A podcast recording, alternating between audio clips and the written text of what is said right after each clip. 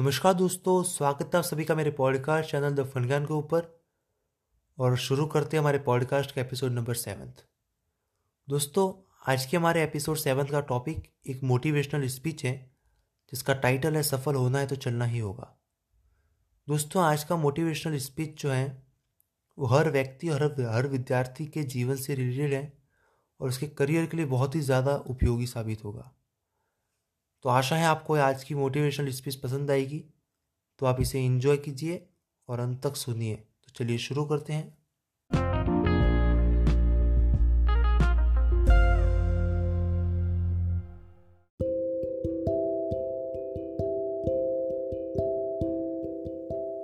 आपने कभी बहती हुई नदी को ध्यान से देखा है?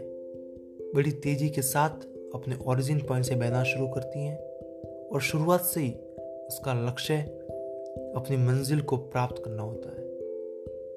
रास्तों में हज़ारों बाधाएँ आने पर भी वह लगातार बहती रहती है। भले कुछ जगहों पर उसकी रफ्तार कम हो जाए, लेकिन वह रुकती कभी नहीं है। अपनी सुरीली आवाज़ के साथ बहती हुई नदी अपनी मंजिल की ओर लगातार बढ़ती रहती है, और कैसे भी वो अपना लक्ष्य प्राप्त करके ही रहती है। सोचे यदि नदी बीच में बहना ही छोड़ दे तो क्या होगा? उसका पानी ठहर जाएगा और वह कुछ ही दिनों में सूख कर नष्ट हो जाएगी। दोस्तों, ये हमारी लाइफ में होता है। यदि सफल होने के लिए आप कोई लक्ष्य तय करते हैं तो उस लक्ष्य तक पहुँचने की पहली शर्त यह है कि आपको लगातार अपने लक्ष्य की ओर बढ़ते रहना है।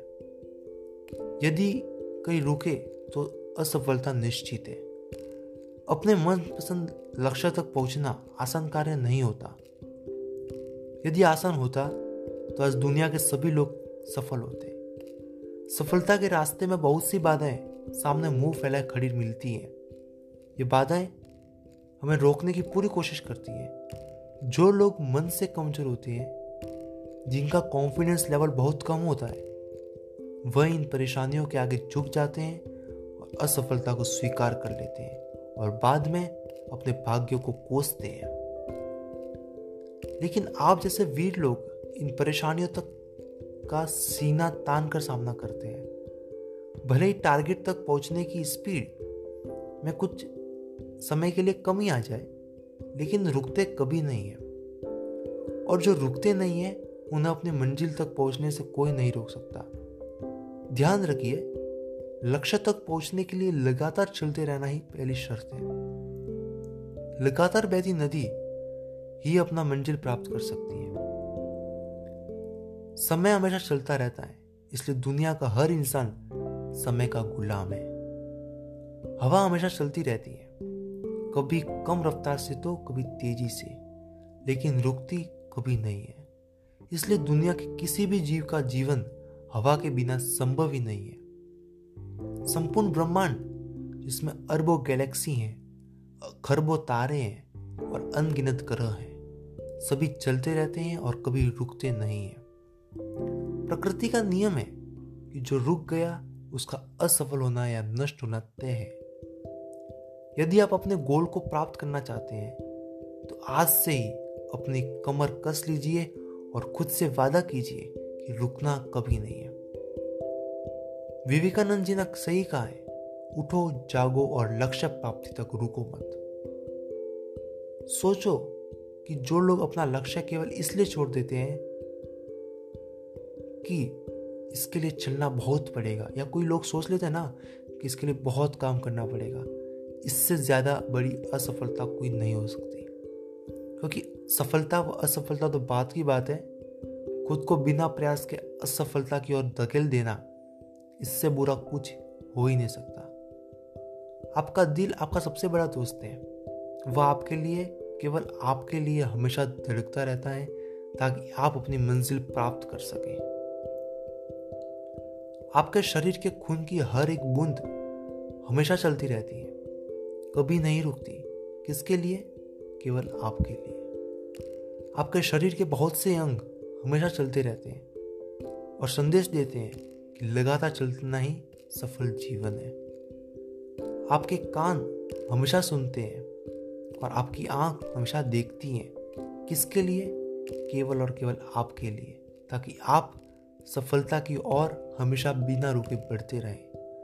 दोस्तों, अब मैं आपको फ़िल्म सफ़र के गाने के बारे में बताना चाहता हूँ, जिसे मन्ना डे ने गाया है।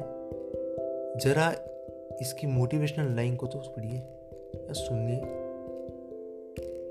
नदिया चले चले रे तारा चंदा चले चले रे तारा। तुझको चलना होगा, तुझको चलना होगा। जीवन कभी भी ठहरता नहीं है। आंधी से, तूफ़ान से डरता नहीं है।